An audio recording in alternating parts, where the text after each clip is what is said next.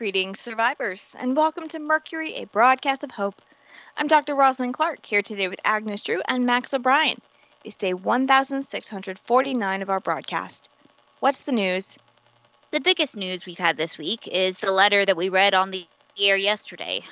We're still kind of wigging out about it. Well, Max is, mostly. I'm still more squigged out by it than anything. It describes an experiment that Dr. Laramie Nolan did on a guy that had been bitten before he turned into a zombie. That's the part I get squeamish about every time I think about it. So creepy. Max is hung up on who the guy was because it turns out that he was a member of Fiddleback Hollow. Well, since we first found out about the community of Fiddleback Hollow, Max is the one who's had the most interest in them borderline unhealthy obsession, really. Well, yeah.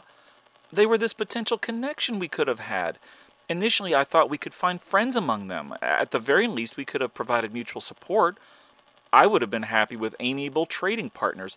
But then they ended up being this standoffish, almost threatening group for reasons I couldn't fathom. But we knew so little about them and their story that the whole situation seemed shrouded in mystery. And then they were gone and we learned that they were posturing the whole time.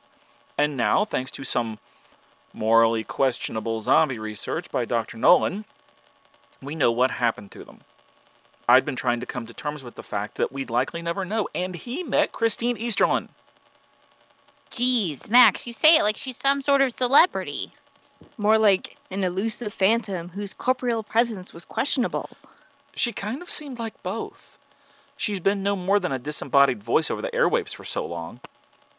And I think it's safe to say that in all that time, you've made her into something bigger than she is, in your mind at least.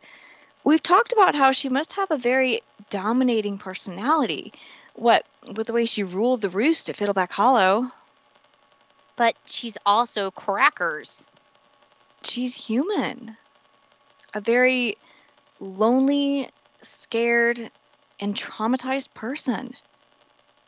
Remember all of the things that the Fiddleback Hollow Journal chronicled? All the struggle and hardship that they went through? After every bad situation that they experienced, they built more walls against the outside world. They clung together for survival. While their withdrawal from the outside world arguably might not have been the best thing to do, it also served to strengthen the bonds within their group. I can only imagine how close they must have been. Think about how close the three of us are.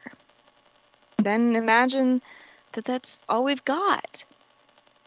When Dr. Nolan walked away from her that day, she watched her whole family go with him, knowing they were about to die knowing they were being cut open on his operating table and then turning into zombies. I. I can't even imagine the emotional fallout of that. If it had been us in that situation and the two of you had been bitten and consented to becoming part of Dr. Nolan's experiment, I don't even have words for how I would feel about that. I know we haven't had a friendly relationship with Christine, she's been outright hostile to us. But that doesn't mean we shouldn't be compassionate towards her. In fact, she probably needs our compassion more than a lot of other people. The whole time that we were trying to convince Max to leave the people of Fiddleback Hollow alone, he kept pressing that they might need our help. And as it turned out, he was right. That community, those five people, did need help. And I wonder if maybe maybe we could have lessened some of the hardship they experienced. But all of that is water under the bridge now. Dr. Nolan has confirmed that they are all dead now, all except for Christine. And now, more than ever, we need to show her kindness. In the week since she lost everyone, we have no idea where she went or who she's with now, but from that last transmission that we received from her on the ham radio, I'm confident in saying that I don't think she's doing well. if she still feels the need to put up this front of having army behind her when we know it's not true. I get what you're saying, but how can we show her kindness and compassion when she keeps putting out these radio transmissions about being left alone? I think changing our collective attitude toward her is a good start. And broadcasting about it, like we're doing now. If she hears it, it might make a difference. Maybe there are listeners out there that know her, chance upon her, or regularly interact with her. We can be reminding them to show her care and compassion. Isn't that true with everybody? I mean, we've all been through a lot. There's the collective trauma of the apocalypse, compounded by the individual hardships and losses that people have experienced. Yes. That's the broader point here.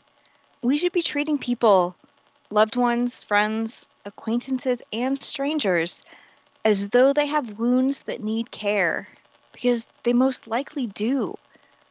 All the Christine Easterlins out there need to be handled with kid gloves. And since we still don't know who she is, maybe we need to be treating everyone like they could be her. Extra care, extra kindness, extra compassion every chance that we get. Let's end on that. Um, this is Mercury, a broadcast of hope with Max O'Brien, Dr. Rosalind Clark, and Agnes Drew. We'll be back tomorrow. Take care of each other.